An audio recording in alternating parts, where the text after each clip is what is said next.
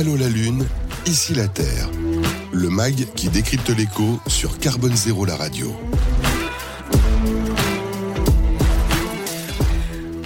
Bonjour et bienvenue à la troisième édition d'Allo la Lune, ici la Terre, le MAC qui décrypte l'écho sur Carbone Zéro, la radio et une conviction, hein, écologie et économie sont intimement liées.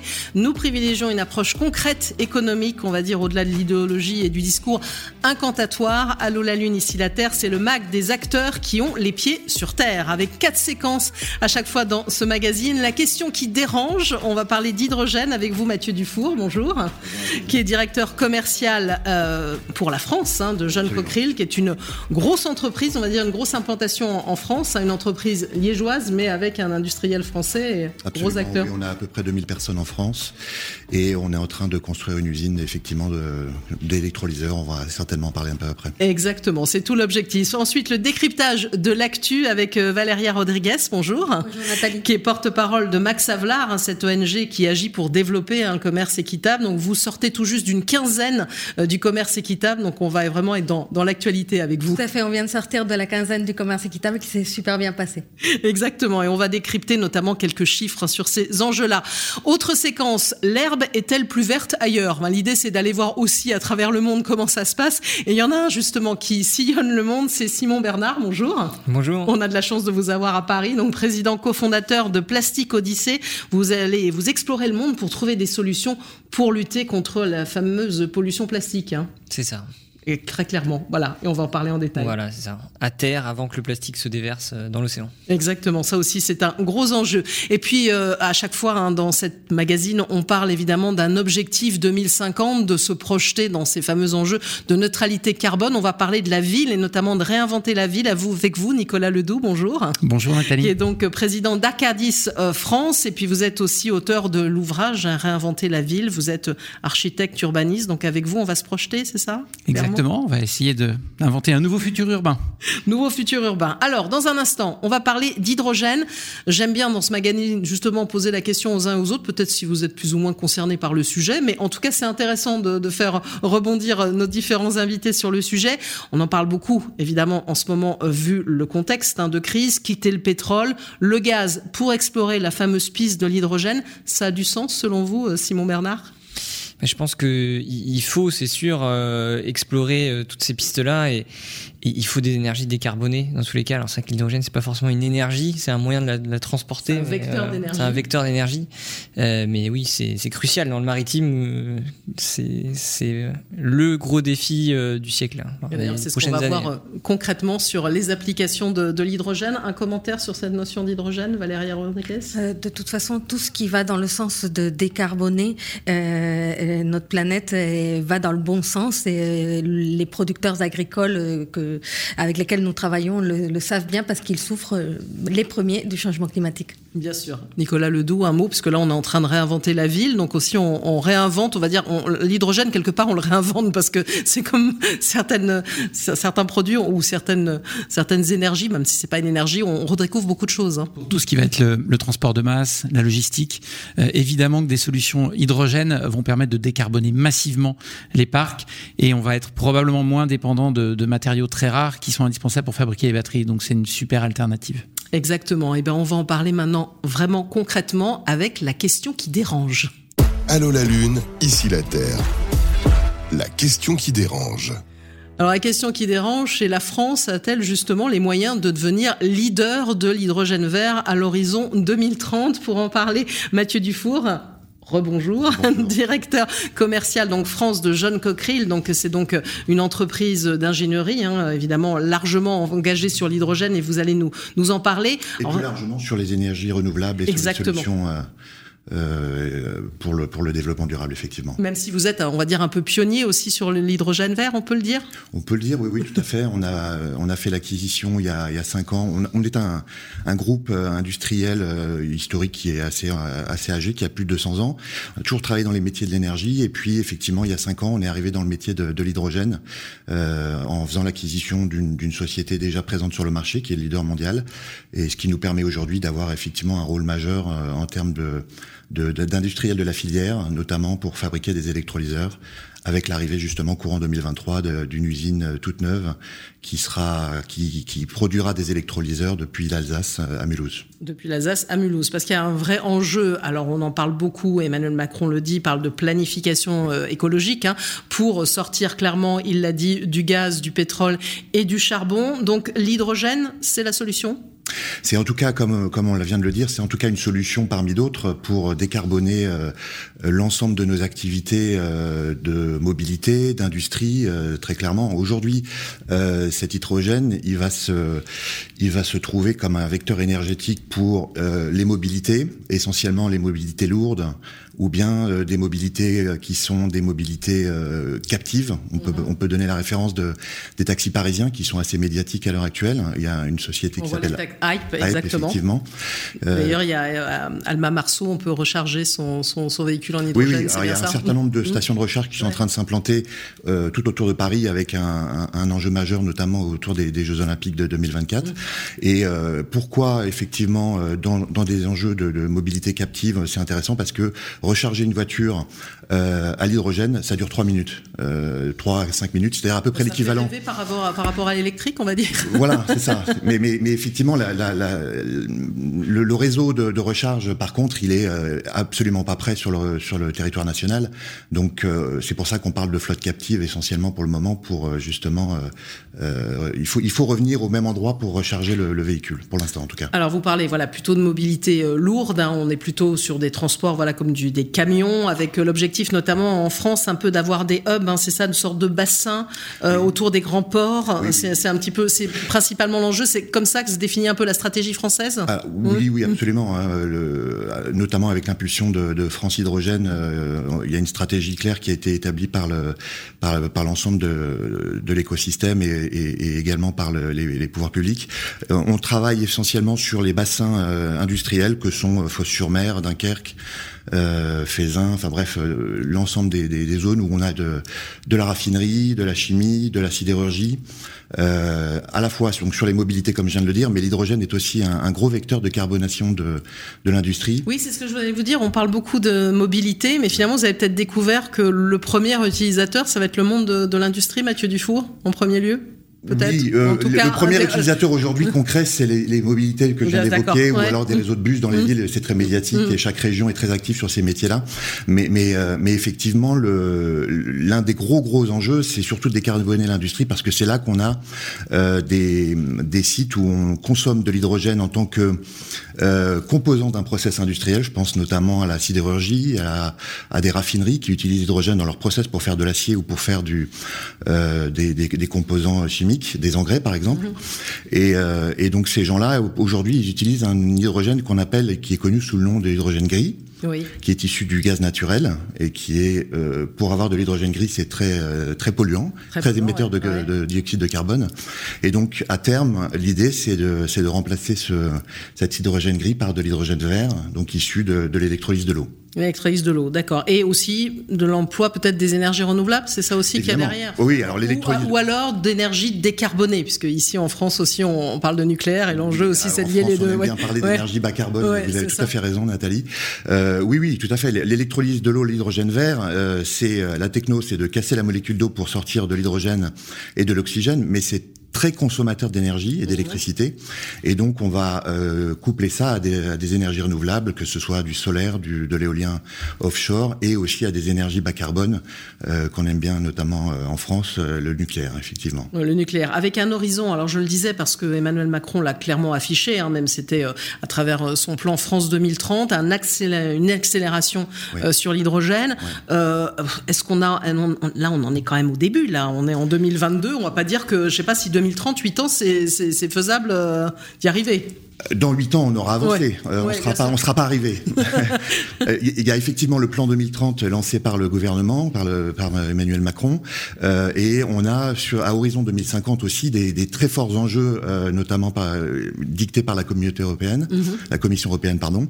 Euh, donc 2030 est une étape, mais euh, la décarbo maximale, elle sera atteinte plutôt sur 2050. Oui, parce qu'il faut multiplier en huit ans par mille les capacités de production. Il va falloir aussi trouver du personnel personnel qualifié, j'imagine, pour ce genre. C'est aussi une nécessité. On parle souvent d'emploi aussi dans, dans ces sujets-là. C'est un enjeu majeur. et D'ailleurs, Emmanuel Macron, dans son discours il y a quelques mois sur l'énergie, a, a, aussi mentionné cet aspect-là des choses. On a beaucoup, on a besoin. La filière a besoin d'énormément d'ingénieurs, notamment, mais pas que, mais de, de profils techniques. c'est essentiellement technique, et donc on, on a besoin de travailler sur l'amélioration de nos process, sur l'amélioration euh, des produits pour euh, que à terme euh, la production d'hydrogène vert soit euh, la plus efficace possible. Aujourd'hui, on consomme beaucoup d'électrons. Euh, on a tous acteurs de la filière une roadmap claire qui est de à la fois de travailler sur la taille des électrolyseurs, mais également l'enjeu majeur, c'est l'efficacité énergétique de nos électrolyseurs. Euh, Aujourd'hui, on est au début de l'aventure et, il est très important que euh, d'ici quelques années, on ait pu travailler avec euh, avec beaucoup d'ingénieurs sur la R&D justement pour être efficace. Et donc, on a beaucoup, on a besoin de beaucoup recruter de, de, de personnel. C'est un enjeu majeur effectivement. Euh, c'est pas simple d'avoir les, les personnels euh, adéquats à nos besoins. Alors, je disais quelque part que John Cockerill c'était un pionnier en la matière. Là, euh, récemment, hein, s'est tenu un salon euh, Evolution les, les, 11 et 12 mai, qui est une sorte de grand, nouvelle grand-messe, on va dire, autour de ces sujets-là. Avec beaucoup d'acteurs, on a l'impression que là, ça, ça s'agite, il y a une forme de bouillonnement. Est-ce qu'on le prend pas pour un nouvel Eldorado, un peu cet hydrogène? Oui, bah, effectivement, euh, on peut, on peut, on peut le, le, le, voir comme ça, mais oui, cette, cette, le salon Evolution a été un, un moment euh, enthousiasmant de la filière, euh, que ce soit les, euh, la supply chain, donc les fournisseurs de la filière, que ce soit les, les producteurs d'équipements principaux, que ce soit les développeurs de projets ou bien même les exploitants de, de, de, de grosses usines de production d'hydrogène. Hein. Tout le monde était là, que ce soit effectivement les, les, les sociétés majeures comme Engie, EDF, Total, mais aussi également de toute, toute, la supply chain, comme je viens de le dire. Et on a senti un, un bouillonnement vraiment enthousiasmant, effectivement. C'est ça donne. Il n'y a pas de concurrence? Qu'est-ce que vous voulez dire bah, C'est plutôt de l'émulation que de la concurrence, parce qu'il va falloir que les acteurs se positionnent aussi sur ce marché. Oui, oui, bien sûr. Il y a, il y a de la concurrence évidemment entre nous, entre entre les acteurs, mais mais il y a, il y a un tel euh, engouement, il y a un tel volume de travail à, à, à produire qu'il faut qu'on soit tous alignés sur une stratégie euh, avec la stratégie finalement de, de l'État sur cette euh, ce, cet hydrogène pour avancer et, et faire en sorte qu'on y arrive. Quoi. Il y a les enjeux. On est au début de l'aventure. Euh, on n'est pas du tout encore au col et, et il nous reste beaucoup de travail à faire. Alors pour revenir au transport, on nous parle beaucoup du train à hydrogène. Ça, ça commence à arriver. Hein. Je crois qu'il y a déjà des, des projets. Oui, la SNCF est même engagée. L'avion à hydrogène, c'est peut-être plus de l'ordre du, encore pas, pas, pas, du fantasme, enfin un autre horizon, quoi. C'est un petit peu plus lointain, effectivement. Vous avez raison, Nathalie. Euh, la SNCF, Alstom, pour parler des Français, euh, dans tous les pays, on y travaille. Mais, mais en France, oui, ces, ces acteurs-là euh, sont déjà en train de, de, de, tester des solutions à l'hydrogène pour faire tourner des, des trains sur le réseau. Hein. Il faut savoir que sur le, le réseau français, il y a énormément de lignes qui sont pas électrifiées et qui tournent encore au, au diesel. Mmh. Euh, donc celle-là, ben, on, on, est en train de faire en sorte qu'elle qu tourne à, bientôt à l'hydrogène vert mmh. euh, pour décarboner ces, ces, ces lignes-là. Et l'avion, oui, c'est peut-être un peu plus lointain, mais mais avec les forces qu'on a en présence en France, évidemment Airbus euh, travaille déjà énormément sur des, sur des solutions. Euh, les aéroports, aéroports de Paris, sont aussi en train de voir comment ils vont adapter mmh. les infrastructures aéroportuaires pour être en mesure justement d'accueillir euh, toutes, euh, tous, tous ces avions qui tourneront à l'hydrogène. Et donc ça, c'est une révolution technologique et c'est aussi une révolution de, de, de beaucoup d'opérateurs euh, qui donc euh, voilà, il y a, y a, tout un, une, un, un, écosystème qui doit faire évoluer ces, ces process et ces fonctionnements. En tout cas, euh, aussi, bon, vous avez parlé d'hydrogène vert. On sait bien que l'idée c'est de limiter aussi la consommation d'énergie. Est-ce qu'on peut se dire à 100% qui, qui sera vert, qu'il n'y a pas d'impact? Parce qu'on commence à lire hein, un petit peu. Vous savez toujours, on va chercher toujours la petite bête hein, quand on parle de transition écologique que c'est peut-être pas si vert que ça vous savez, on peut, on peut toujours trouver la petite bête, c'est facile. Et, voilà, ce qu'il faut, c'est, comme on le disait, c'est travailler, avancer et trouver des solutions. Euh, il y a des avantages énormes à cette décarbonation de, de certains secteurs. Hein, c'est, un complément. Là, on est tous embarqués dans un, dans une aventure qui, euh, sur laquelle il faut qu'on travaille pour euh, que on arrête de polluer, effectivement, de produire beaucoup de CO2 partout, dans tous les process industriels ou, ou tous les usages qu'on peut avoir. Euh, et, et donc, effectivement, on trouvera toujours des gens qui seront pas contents, ça c'est clair.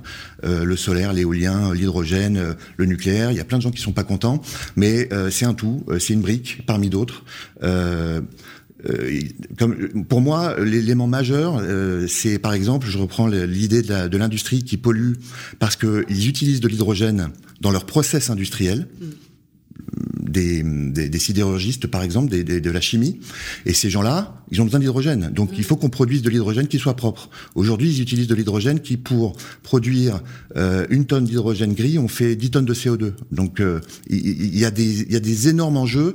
Euh, il faut qu'on avance là-dessus, quoi. Effectivement, sur la mobilité, c'est plus difficile de faire accepter certaines choses. Mais il y a des zones où il y a une vraie place pour l'hydrogène, effectivement. Alors, si on veut revenir à la question de départ, la France a les moyens de devenir leader de l'hydrogène vert, mais peut-être pas l'horizon 2030, quoi. En fait, ça va être encore. En fait, euh, en fait, tout, presque tous les pays euh, attaquent en même temps. Euh, donc, donc il faut, il faut prendre des positions très très vite. C'est ce qu'on fait notamment nous chez John Cockerill, puisque on a une usine en Chine, on est en train de construire une usine en France.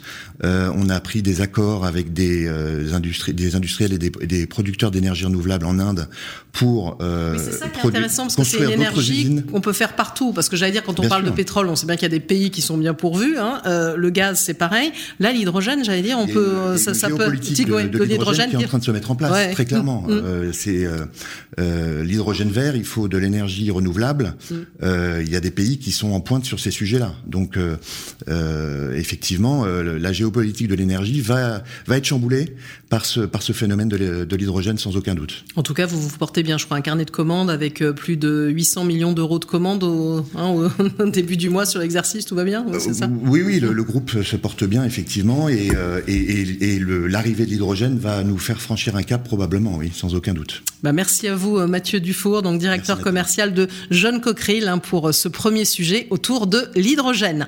Alors, on va poursuivre, on va parler à présent de commerce équitable. Donc, avant de zoomer un peu plus spécifiquement sur Marsaba, euh, j'ai envie de vous dire que 63% des Français se disent intéressés, hein, d'après un sondage, on va revenir en détail, par l'achat de produits locaux, commerce équitable. Et vous, euh, Simon Bernard, vous regardez les étiquettes? Euh, Attention, je vous pose la question piège. je vais leur poser d'autres questions pièges tout à l'heure. C'est une question piège. J'achète quasiment que du bio et c'est vrai qu'en général, ça va un peu de pair. donc c'est des labels ouais, qu'on retrouve, retrouve assez souvent en bio aussi. Ben, c'est bien parce que vous soulevez la question justement entre bio, commerce équitable. Parfois, peut y avoir des, questionnements. De la même façon, Nicolas Ledoux, sur ce point-là.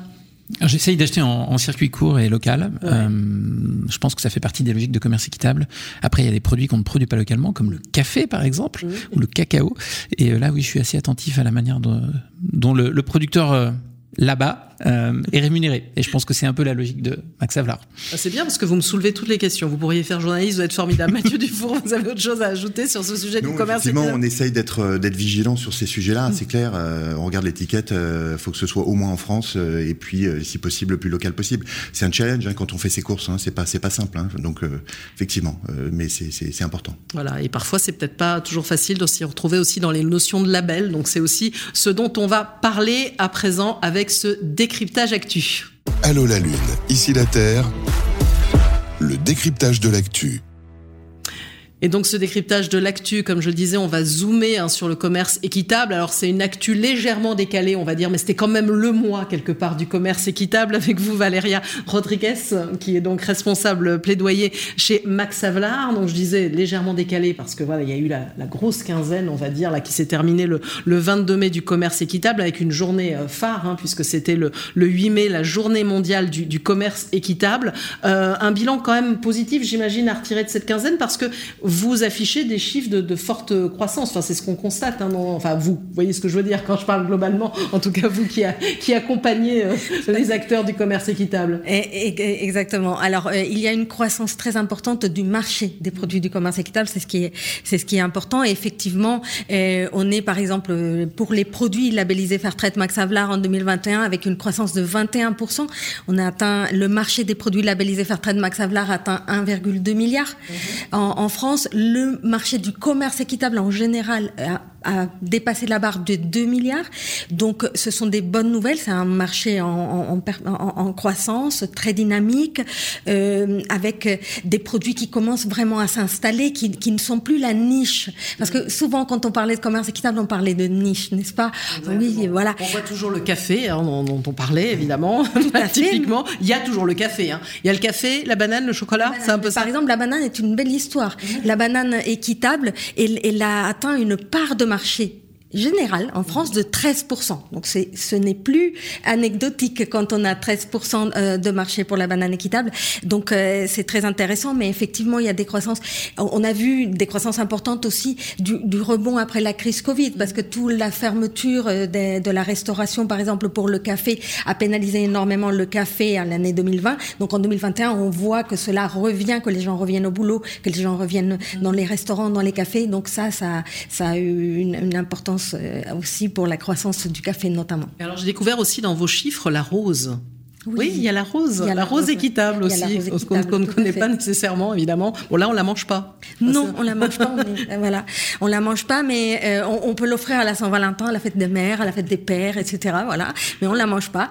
Euh, oui, il faut savoir que la majorité des roses ne sont plus produites en France depuis belle lurette. Euh, la, la, production a été transférée dans les pays du Sud pour des questions climatiques euh, et économiques aussi. Il y a, il y a des décennies avec des conséquences non négligeables pour les droits des, des, travailleurs qui travaillent dans ces plantations et pour l'environnement.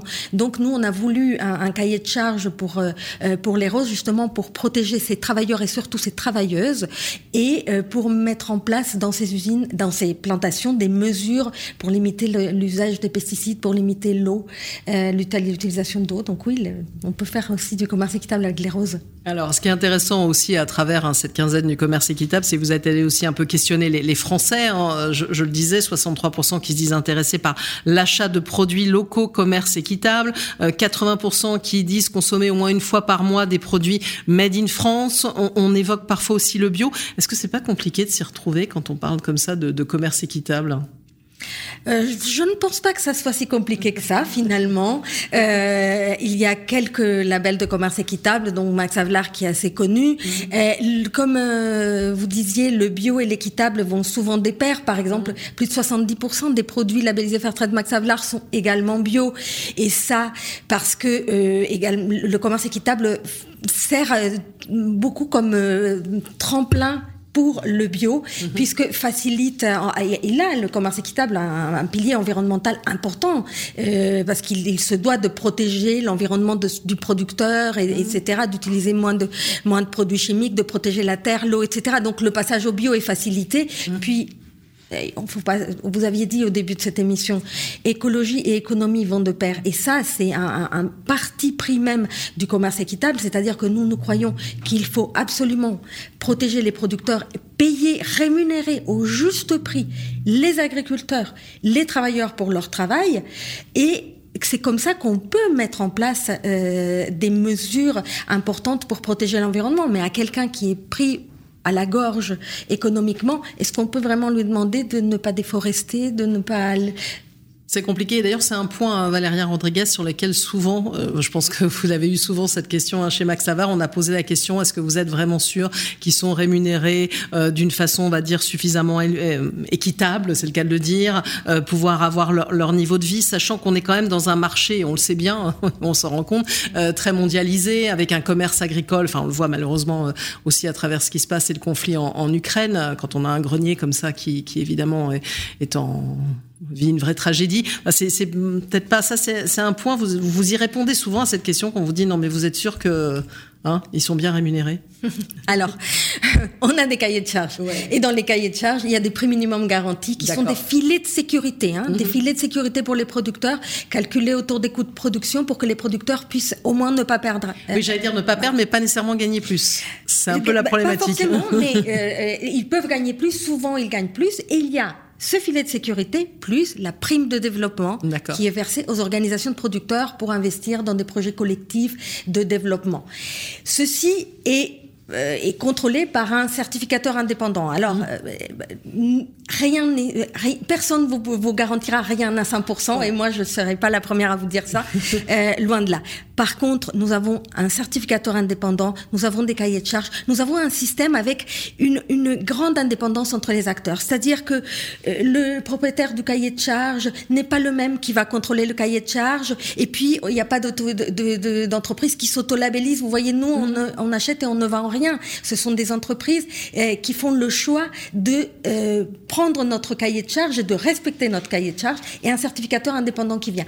Avec ça, on a suffisamment de garde-fous pour penser que le système fonctionne dans sa large majorité. Après, les exceptions existeront toujours. Alors évidemment, quand on parle commerce équitable, on pense souvent mondial, mais finalement ça peut se passer en France et vous avez vos premiers produits français labellisés aussi commerce équitable, puisque finalement on parlait de Made in France, de local et où il y a une appétence aussi des, des, Français pour ce type d'achat. Ah, tout à fait.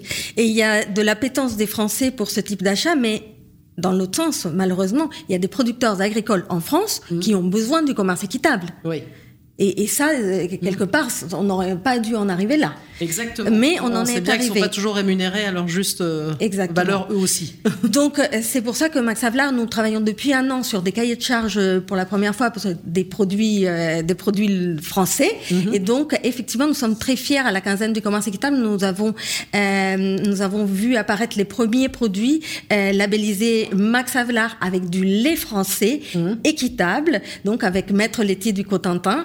Euh, des fromages frais qui euh, mélangent des produits équitables du Sud et du Nord, qui mhm. essayent de réconcilier et de faire un pont entre les producteurs aussi bien d'Amérique latine, d'Afrique, d'Asie et de France. et donc voilà, des fromages frais à la vanille euh, de Madagascar et au lait du Cotentin et, et, voilà et au sucre de canne aussi du Sud. Voilà, c'est l'idée de... du blé aussi du lait et du blé. Pour l'instant, on, est, on en est là. Et donc, euh, convaincu que tous les agriculteurs du monde, ici ou là-bas, euh, méritent un meilleur prix pour, leur, euh, pour leurs produits et, et, une meilleure rémunération. Et donc, c'est aussi une forme de reconnaissance? Comment ils, ils apprécient ça aussi de leur, de leur côté, cette labellisation française, si je puis dire? Comment vous l'avez senti? Ben, ce sont les, cette labellisation, elle est venue chez Max Havelaar aussi beaucoup par la demande des agriculteurs français. Il y a mm. eu des agriculteurs français qui sont venus nous voir depuis quelques années pour nous dire mais vous qui faites tout ce que vous faites depuis 30 ans euh, dans les pays euh, en, en, développement, est-ce que vous n'avez pas une solution pour nous? Et c'est ça aussi qui nous a fait commencer à imaginer cela. Et bien évidemment, tout en gardant aussi un œil sur ce qu'on fait toujours. Et c'est pour ça ce mix d'ingrédients dans les, dans les premiers produits. Alors, est-ce que parfois, quand même, le, frein euh, au commerce équitable, on peut dire, en tout cas du point de vue du français, du consommateur, ce n'est pas le prix quand même Parce que c'est vrai qu'on en parle beaucoup, on traverse actuellement une crise, on voit que c'est pas toujours facile de remplir le caddie. On a beau se dire, j'ai envie d'aider des agriculteurs, euh, c'est pas toujours très simple. Est-ce que ça reste encore le prix ou est-ce que les prix, finalement, peuvent être tout à fait abordables? Les prix sont de plus en plus abordables. Et le fait que le marché ait beaucoup grandi, que l'offre s'est beaucoup développée, que les marques se soient multipliées, qu'il y a une offre en grande distribution qui est très large, bien évidemment, va, a fait ces dernières années que les prix sont beaucoup plus compétitifs. Et, nous, nous pensons qu'il y a aussi des questions de, de, de, de partage de la, de, de la valeur et de partage de la responsabilité tout au long des chaînes d'approvisionnement. Il n'est pas possible que systématiquement dans le modèle économique, on se dise que soit le producteur, le, maillon le plus faible de la chaîne au début, doit trinquer en baissant ses prix, soit est-ce qu'on toujours on doit augmenter le prix du euh, pour, le consommateur. Donc on pense qu'il est possible, et je pense que dans le commerce équitable on y arrive pas mal, à partager mieux cette responsabilité pour que euh, ces deux maillons qui sont finalement les plus faibles des, mm. deux côtés euh, puissent puissent trouver son compte. Mm. Alors il y a aussi peut-être une façon d'y voir plus clair, hein, puisque certains peut-être peuvent, on va dire, s'en mêler sur, euh, sur la reconnaissance, les labels. Et en tout cas, la loi climat et, résilience, elle prévoit très clairement, à partir de 2023, que tous les produits issus du commerce équitable euh, aient un label, hein, que ça soit clairement identifié. Tout à fait. Et donc, nous, nous plaidons euh, pour que les labels aient cette indépendance dont je viens de vous parler, c'est-à-dire que qu'ils ne puissent pas avoir d'auto-labellisation des entreprises, mais qu'on reste dans des systèmes de certification indépendante, avec un tiers indépendant, avec des cahiers des charges indépendants des entreprises. Ça nous paraît le plus sain euh, possible dans cet enjeu-là. Et alors dans l'autre, on va dire euh, appel peut-être en ce moment entre présidentielle et législative, il y a un petit peu chacun qui va aussi de, sa, de, ses demandes aussi euh, à ceux qui nous gouvernent. Peut-être un, équivalent aussi de soutien, peut-être qu'il soit équivalent à celui du bio aussi pour cette filière. Ça peut être un des axes. Alors il, est important qu'il y ait de plus en plus de, de, commerce équitable, par exemple, dans la commande publique. Nous, nous mm. pensons que ça c'est quelque chose qui est encore largement à développer. Il y a eu déjà un pas qui a été fait justement à la loi climat concernant cela. Vous savez qu'à la loi Egalim, on avait créé ce 50% de la restauration collective publique qui devait avoir des produits durables à l'époque de, la loi Egalim, on avait plaidé pour que le commerce équitable soit dans ce 50%. 50 causes, on y est arrivé à la, à la loi climat. Donc maintenant, le commerce équitable est une, un des produits durables à tenir en compte pour ce 50% obligatoire. C'est une, et c'est une bonne nouvelle, mais nous pensons que l'État peut faire beaucoup plus pour mettre des critères de commerce équitable dans les marchés publics. Parce que ça, c'est l'assurance que les marchés publics euh, jouent justement le jeu de la justice pour les agriculteurs et pour les travailleurs ici et là-bas. Bah, merci pour votre éclairage, Valéria Rodriguez, donc euh, responsable plaidoyer au sein de Max Avelar. Les uns et les autres, vous avez un commentaire à faire, ça y est, vous savez tout sur le commerce équitable. Enfin, j'ose espérer, parce que sinon, on n'a pas, pas réussi à commenter. Hein. Simon, vous voulez rajouter quelque chose Ça y est maintenant Je, ne savais pas qu'il y avait aussi euh, que ça se faisait aussi en France à une échelle plus locale. Et, euh, et donc ouais, c'est une bonne chose effectivement. Est-ce que est-ce que euh, c'est normal qu'on en arrive là, comme vous disiez, mais mais heureusement finalement qu'il y a ce, cette possibilité là quoi. Nicolas Ledoux, vous voulez rajouter un commentaire? Ouais. L'agriculture urbaine explose, oui. mais on n'a pas encore atteint des niveaux de production suffisants pour que les villes soient autonomes alimentairement. Bien évidemment. On avait dit que même l'île de France, en elle-même, mm, ne l'était pas. et qu'on ne pouvait pas nourrir Paris nécessairement ou toute l'île de France avec. Donc on a une vraie problématique quand même. Mais aller vers une logique de production plus équitable et meilleure rémunération des producteurs, ça peut être aussi un levier d'accélération pour euh, ces productions urbaines. Mathieu Dufour, vous ajouté quelque chose? Non, le plaidoyer est clair, oui, oui. Il faut, il faut qu'on trouve des solutions pour rémunérer le, producteur euh, au prix qui va bien pour que, pour que l'enchaînement se fasse correctement et qu'on qu'on arrive à avancer sur ces sujets-là. Oui, donc, euh, alors dans ce magazine, on parle de beaucoup de choses, hein, vous avez vu, mais tout est lié finalement. Et, je me rends compte que vous connaissez tous très bien aussi les autres sujets, c'est ça qui est intéressant. On va parler à présent évidemment des enjeux de pollution plastique. J'ai envie de faire un petit quiz, pour, enfin pas un quiz, une petite question. Est-ce que vous savez combien de tonnes de plastique finissent dans les océans chaque année? Vous avez à peu près une idée les uns les autres? Je ne demande pas à Simon parce que je vais lui passer la parole dans un instant. Beaucoup trop. c'est la, la réponse, facile. Non, on a tous l'image de ce, de ce sixième continent là ou septième, je sais plus le mais c'est effrayant, oui, c'est beaucoup trop. Vous avez une idée Non? Aucune. Je fais régulièrement des ramassages sur des plages. Ça, c'est bien. Sur la côte normande et picarde, mais non, aucune idée du volume. Valéria? Non, je n'ai pas une idée du volume. J'ai cette image aussi du, sixième continent et je me bats tous les jours euh, chez moi pour ne plus acheter de plastique. Et c'est pas facile. C'est pas facile. Voilà. Alors c'est quoi? C'est j'ai cru lire entre 4 et 12 millions, mais c'est pas ça, ça fait large comme. Je euh, pense qu'on est ouais, plutôt autour de 15 millions. 15 millions carrément. Donc vous voyez, même le chiffre que j'ai, il est pas bon. Donc, euh, on, parlait de 8, 10 millions, mais en fait c'est des études de 2010. Donc depuis, on a largement, et puis si on a, si on accumule toutes les sources, on est euh, autour de 15 millions de tonnes par an. Donc environ 20 tonnes toutes les minutes, ce qui est quand même difficile même à se représenter. 20 tonnes toutes les minutes, ça, ça représente bien tout ça. Alors on va maintenant se demander justement si l'herbe est-elle plus verte ailleurs Allô la Lune, ici la Terre. L'herbe est-elle plus verte ailleurs? Voilà, c'est une petite formule, on va dire, un petit peu euh, intéressante pour se dire arrêtons d'être franco-français, allons voir ce qui se passe ailleurs. Et parfois, justement, ailleurs, ça fait un petit peu peur. Donc, c'est pour ça qu'on va en parler avec vous. Simon Bernard, donc, qui est président et cofondateur de Plastique Odyssée. Donc, euh, on comprend très bien à travers ce terme, hein, c'est une vraie mission d'exploration dans les zones les plus touchées par la pollution euh, plastique. avec encore une actualité, on va dire, on va se projeter, puisqu'au mois de juin, il y aura la journée mondiale de l'océan. Donc, c'est dire à quel point aussi on sait bien que le, le sujet est majeur. D'ailleurs, une pollution des océans qui est pas toujours visible. C'est ça aussi qu'il faut dire. Là, vous parlez de la pollution plastique, mais en fait, il y en a 1% en surface, mais alors il y a tout le reste aussi au fond de l'océan. Hein. C'est ça, Simon Bernard? C'est ça, en fait. On est tous au courant, qu'il y a une pollution plastique, mais on la connaît mal. Il y a beaucoup de fake news. Et, donc, quand on, entend parler de septième continent, en réalité, c'est vraiment une vue d'esprit. C'est ce qui a permis aux, médias de sensibiliser. Mais il n'y a pas du tout d'île de déchets comme on peut imaginer.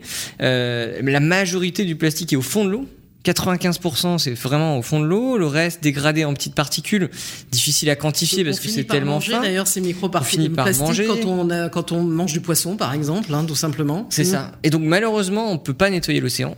Euh, si, si on regarde même même ce septième continent qui est une zone où on concentre plus de microparticules qu'ailleurs, si on ramassait la totalité de ce continent, on aurait la même quantité que ce qui se déverse tous les deux jours.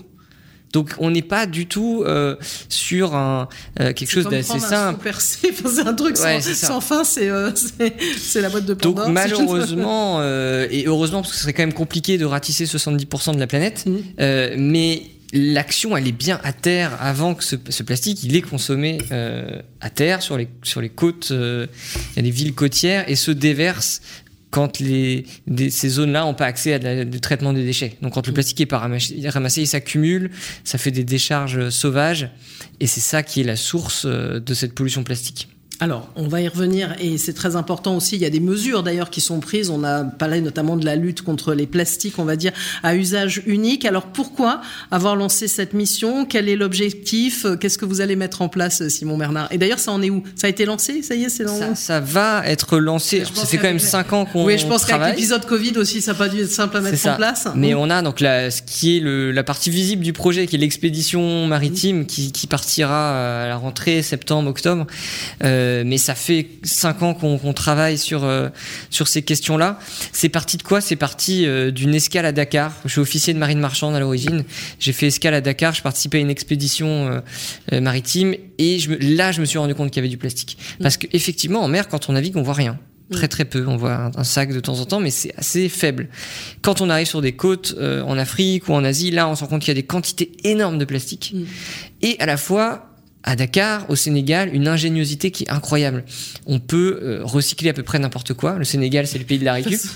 oui, c'est ça. L'Afrique, globalement, eux, ils n'ont pas l'économie circulaire, je dire, ils connaissent ça depuis longtemps. C'est ça. Les, canettes euh, sont ramassées, sont transformées en casseroles mm. quasiment à chaque coin de rue. Ça, ça m'a beaucoup inspiré. Mm. Je me suis dit, si on peut faire ça avec des canettes d'alu, euh, qu'on peut recycler du bois et autres, on peut faire ça avec, avec du plastique. Et donc, créer des économies locales euh, euh, grâce à, l'utilisation de cette matière première qui est finalement assez euh, précieuse, qui a des caractéristiques. C'est dommage de le laisser par terre.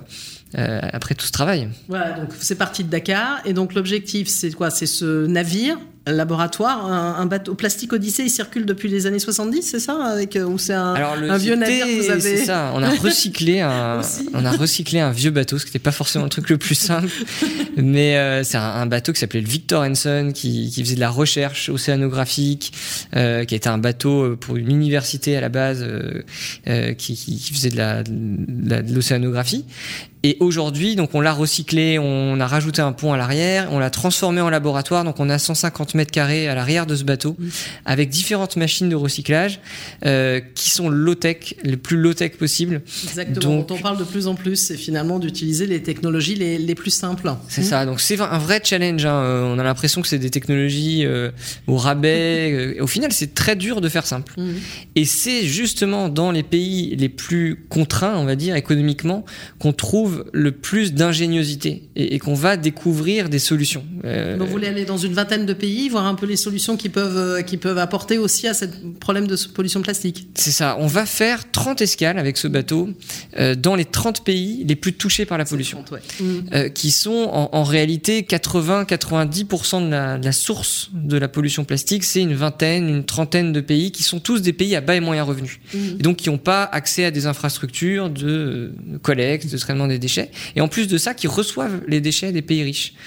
Les États-Unis exportent un million de tonnes tous les ans mm. euh, qui arrivent dans l'océan parce qu'en fait, euh, ces, déchets transitent par des pays qui n'ont pas les moyens de gérer. Mm. Donc c'est un peu la double peine pour ces pays, et on se dit, on va faire escale dans ces pays pour voir déjà ce qui existe, et surtout partager des solutions pour qu'elles puissent être répliqué et donc permettre à des entrepreneurs, finalement les, futurs recycleurs à une échelle très locale, de créer leur euh, entreprise sociale de, recyclage du plastique.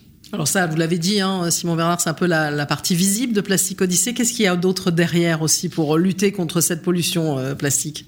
Alors c'est ça, la, la, finalité. Donc le bateau, c'est l'ambassadeur qui nous permet de toucher un maximum de monde et d'aller faire connaître euh, des, des, solutions pour les implanter. Et le travail de fond, finalement, c'est de développer ces, ces, ces machines-là pour que ça soit le plus accessible, la plus facile d'utilisation, maintenance. Donc, on développe dans des containers, des petits containers maritimes, des usines un peu clés en main, euh, électrifiées, où on peut arriver euh, quasiment mettre ça sur une île euh, déserte et lancer euh, une, un centre de gestion de, de, déchets. Donc, on a cette partie-là qui est, on a appelé Clean Up the Past. Ouais. Donc, c'est on a un héritage, on a 5 milliards de tonnes de déchets qui sont là, qui n'ont pas été recyclés, qui n'ont pas été traités, même enfouis. faut en faire quelque chose. Et en parallèle, on a Build the Future, donc c'est le, c'est un peu le, le, slogan du projet, Clean up the past and build the future, parce qu'il faut aussi travailler sur la réduction en amont. Et là, on s'intéresse pas forcément à des questions technologiques, donc pas à des nouveaux matériaux, mais plutôt à de la science comportementale, la science sociale. Euh, et donc, on a une équipe dédiée qui s'intéresse alors à la sensibilisation, à la pédagogie auprès des enfants, mais aussi à on a monté un programme de recherche en sciences sociales avec des, des universitaires pour comprendre pourquoi on utilise du plastique dans le monde. Mmh. Euh, et forcément, on n'a pas les mêmes raisons à Dakar, en France, euh, en Chine. Il y a aussi une solution, on le voit bien, on essaye de trouver des nouveaux matériaux, mais le plastique, j'allais dire, à ce niveau-là, si on veut juste parler aussi de la résistance, de la capacité à conserver un produit, il est formidable à ce niveau-là, le plastique, on peut dire. Donc trouver d'autres solutions, c'est pas si simple aussi. c'est ça, il y a plein d'usages aujourd'hui qui sont compliqués sans plastique. Euh, et il faut se rendre compte que c'est beaucoup culturel. Il y a oui. plein de facteurs qu'on n'imagine pas forcément, qui sont pas que technique. Euh, on utilise du plastique euh, parce que c'est synonyme d'hygiène en Asie, pour euh, cacher les, les, les, courses, nos achats au Maroc. Euh, et donc, il y a, y a des, vraiment des, des cultures et des utilisations qu'il faut comprendre. On peut pas arriver en disant achetez en vrac, faites comme tout le monde, achetez une gourde, ça marche pas. Donc il faut comprendre pourquoi est-ce qu'on utilise du plastique et du coup comment faire différemment. Alors vous êtes plusieurs acteurs, hein, il y a plusieurs démarches. On a notamment vu The Sea Cleaner avec euh, Yvan Bourgnon aussi qui veut sillonner aussi le, monde. Euh, J'allais dire, euh, voilà, l'idée c'est aussi pourquoi pas d'unir vos forces. Enfin, vous allez chercher euh, du monde. Je sais aussi que vous êtes sponsorisé, ça se voit sur votre t-shirt. Enfin, il faut, faut, faut, entraîner tout un écosystème, si on peut dire, dans, dans cette démarche-là. Hein. C'est ça. Ch chacun agit à une échelle un peu différente. Nous, c'est vrai que on n'a pas forcément de lien avec des initiatives de collecte en mer, puisque on s'intéresse finalement pas du tout à, à la collecte en mer, comme je disais il y a assez peu de plastique qui flotte. Donc plutôt, même si on a un bateau, on s'intéresse aux acteurs qui sont sur la terre ferme, dans les villes côtières, puisque c'est la source. Mais forcément, il faut un écosystème. Il faut, on peut pas le faire tout seul. Donc il faut créer du lien entre ces différents acteurs qui vont collecter, qui vont transformer, euh, qui vont réduire, trouver des alternatives. Ça, c'est essentiel. Donc là, vous allez partir bientôt, c'est ça? Ça va bientôt lancer? Le, bateau donc, devrait partir fin septembre, octobre. On a eu beaucoup de péripéties avec le, le recyclage de ce bateau. Euh, mais ça y est, il va sortir de chantier à Saint-Nazaire là, à la fin du mois. Euh, et, et, donc, on est dans les starting blocks. Mais en parallèle de ça, donc on n'a pas commencé encore les premières escales on commence déjà à installer des premiers projets en Guinée-Conakry, au Togo, en Côte d'Ivoire, où là, on va aller tester finalement ces solutions On va installer nos premières usines et on a déjà des entrepreneurs incroyables qui nous contactent tous les jours, qui recyclent de manière très artisanale avec une marmite. Euh, donc, évidemment, pas des conditions souhaitables, mais qui font des choses. Mariam en Guinée, elle a quand même, elle emploie 10 personnes et elle recycle ses, déchets pour en faire des briques. Donc, euh, des entrepreneurs qu'on va pouvoir aider à faire mieux et plus grand. Bah, une belle aventure. Merci en tout cas Simon Bernard, donc le président et cofondateur de Plastique Odyssée. L'un ou l'autre, qu'est-ce que ça vous inspire, Mathieu Dufour? Déjà, on, a, on, parle souvent aussi de la jeunesse. Tout d'un coup, voilà, il découvre un truc à Dakar, il change, il fait autre chose. Enfin, il, y a, il se passe on sent, la, on sent la passion, on sent l'envie. C'est euh, une belle, une belle aventure qui démarre. Et enfin, franchement, bravo. C'est, on a besoin de, d'énergie de, comme ça sur, euh, pour, pour avancer. Donc. Euh... Merci. Excellent. Valérie Rodriguez. Ce que j'ai adoré, c'est le fait d'aller chercher les solutions qui sont déjà en place oui. et d'adapter et, et, et, et, enrichir des solutions qui sont en place et pas d'arriver comme ça en disant moi j'ai la solution, je mmh. sais ce qu'il faut faire. Et, ça c'est génial parce que c'est comme ça qu'on peut embarquer tout le monde. Nicolas le Super enthousiasmant. Former une nouvelle génération d'entrepreneurs avec leur savoir-faire locaux et les faire monter en puissance, c'est vraiment génial. Bravo. Et donc à présent, on va partir du côté de la ville avec notre séquence Objectif 2050. Allô la Lune, ici la Terre. Objectif 2050.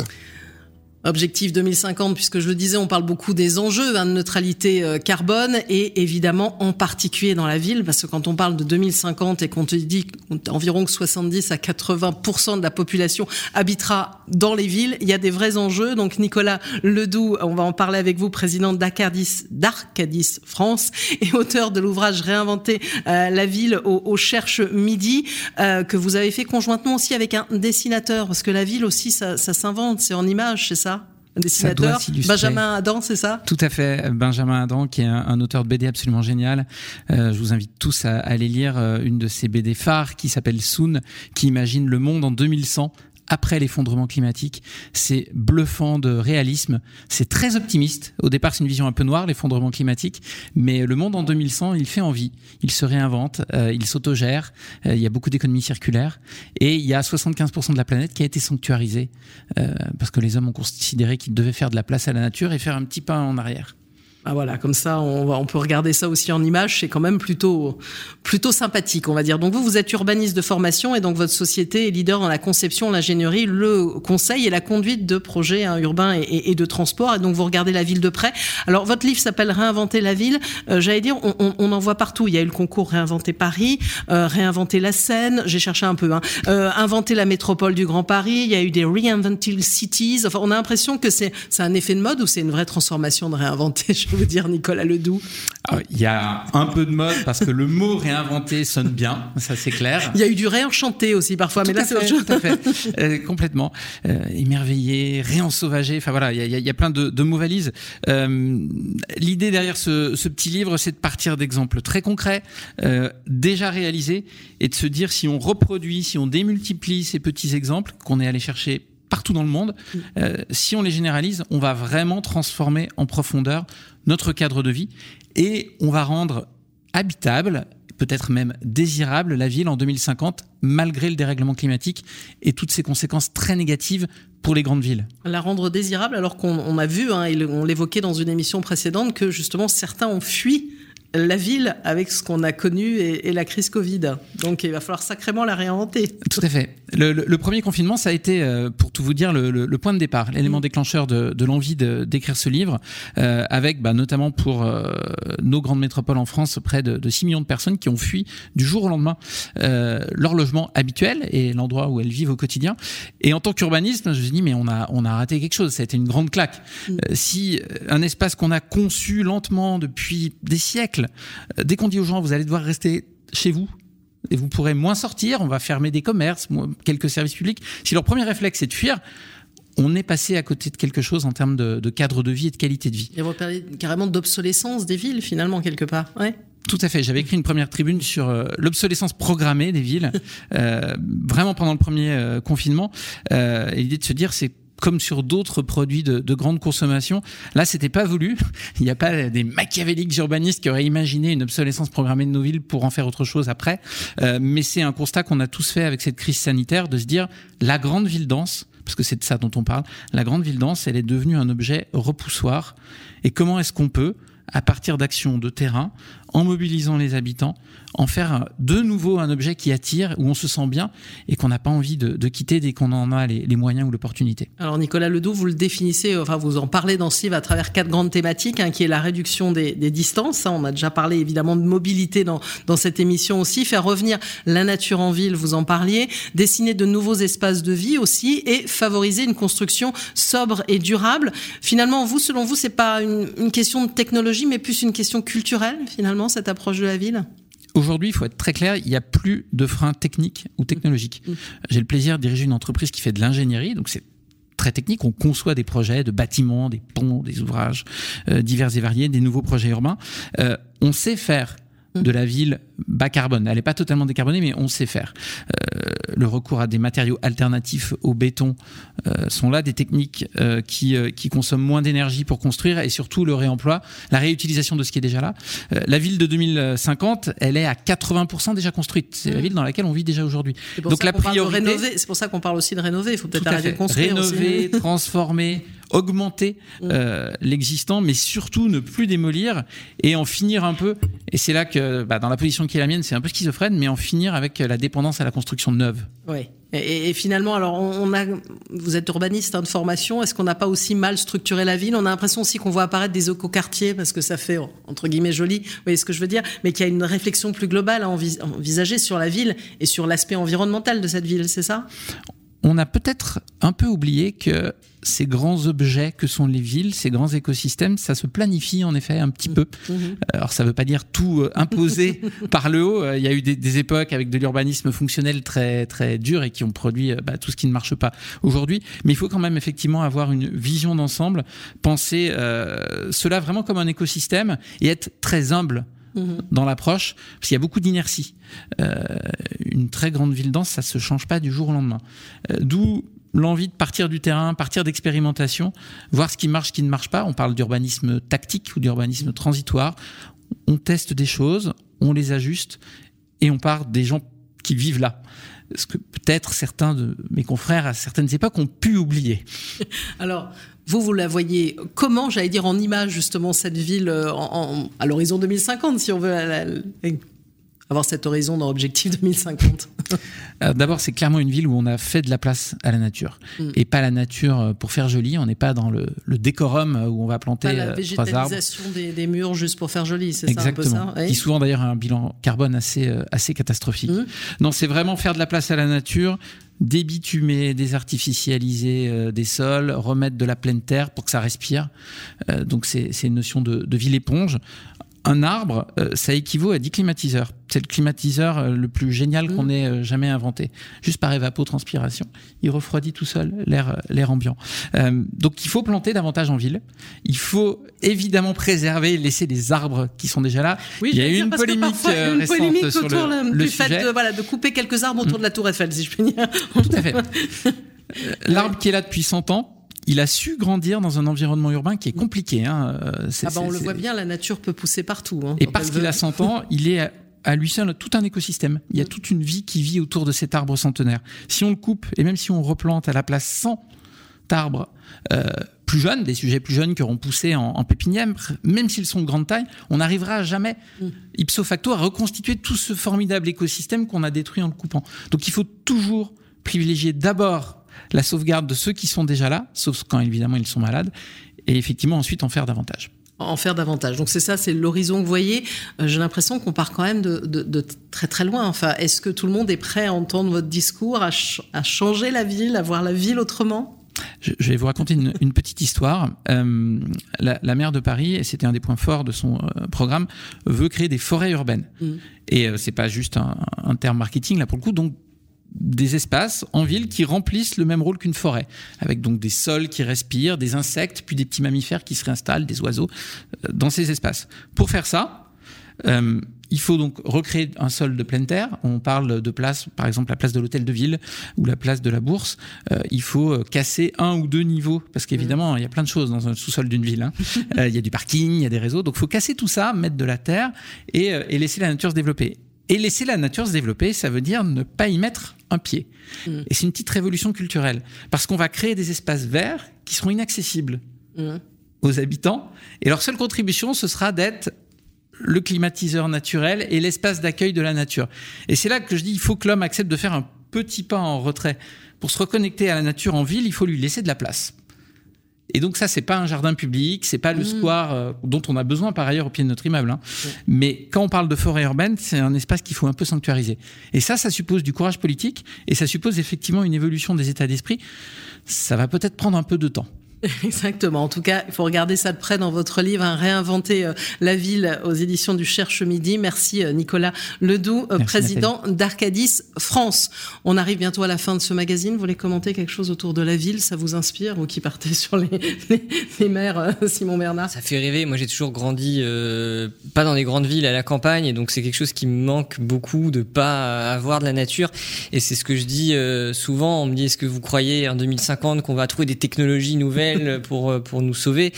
Je me dis euh, en 28 ans, on va pas réussir à faire euh, bien mieux que la nature euh, plusieurs dizaines de millions d'années. Donc je crois qu'il y a beaucoup à, faire en s'inspirant du vivant et en laissant la place à la nature. Mathieu Dufour. Oui, moi j'ai la chance d'habiter à la campagne et euh, c'est plus simple. Et, et donc effectivement, je viens beaucoup pour mon, mon, métier dans les grandes villes, évidemment, à Paris notamment. Et ce qui me choque encore ces jours-ci, c'est le bruit. Et, et, donc je suppose que vous travaillez sur les sujets évidemment, mais mais c'est vraiment quelque chose qui me qui, qui, me, qui, me fait, euh, qui me fait mal à la tête finalement. La pollution sonore. D'ailleurs, quand il y a eu le premier, premier confinement, on était content d'entendre des oiseaux finalement. C'est un vrai travail à faire pour effectivement faire accepter les gens euh, à, à ne pas fuir mais à rester en ville, ouais, je pense aussi. Ouais. Alors Valéria Rodriguez, ce sera le mot de la fin. Moi, j'ai toujours été très citadine et je dois dire que ça m'a effectivement la, crise Covid à ce moment-là, j'ai senti cette envie de, de, de partir, ce qui n'était pas naturel en moi, ce qui veut dire que vous avez tout à fait raison, les villes sont, sont devenues un, un, un bien plus lourdes à vivre que ce qu'elles étaient il y, a, il y a 20 mm. ou 25 ans. Et, et, ça fait partie des changements dont on a besoin euh, euh, pour le monde de demain, parce que de toute façon, ce dont on a parlé tous aujourd'hui ici, ça a aussi une relation avec la crise climatique et qu'il est en face de nous. Et si on n'agit pas dans tous les côtés, Exactement. on n'y arrivera pas ça fait un très beau mot de conclusion. On va dire aussi qu'on doit tout réinventer quelque part. Il n'y a pas seulement la ville. En tout cas, merci à tous les quatre d'intervenus. Là encore, on va dire sur des sujets différents, mais vous l'avez dit, qui se rejoignent avec toujours euh, l'enjeu de la lutte contre le dérèglement climatique. On le sait bien. Merci encore à tous les quatre et à bientôt pour un nouvel épisode d'Allô la Lune, ici la Terre sur Carbone Zéro, la radio. Allô la Lune, ici la Terre. Une émission à réécouter et télécharger sur le site de Carbone Zéro La Radio et sur toutes les plateformes de streaming.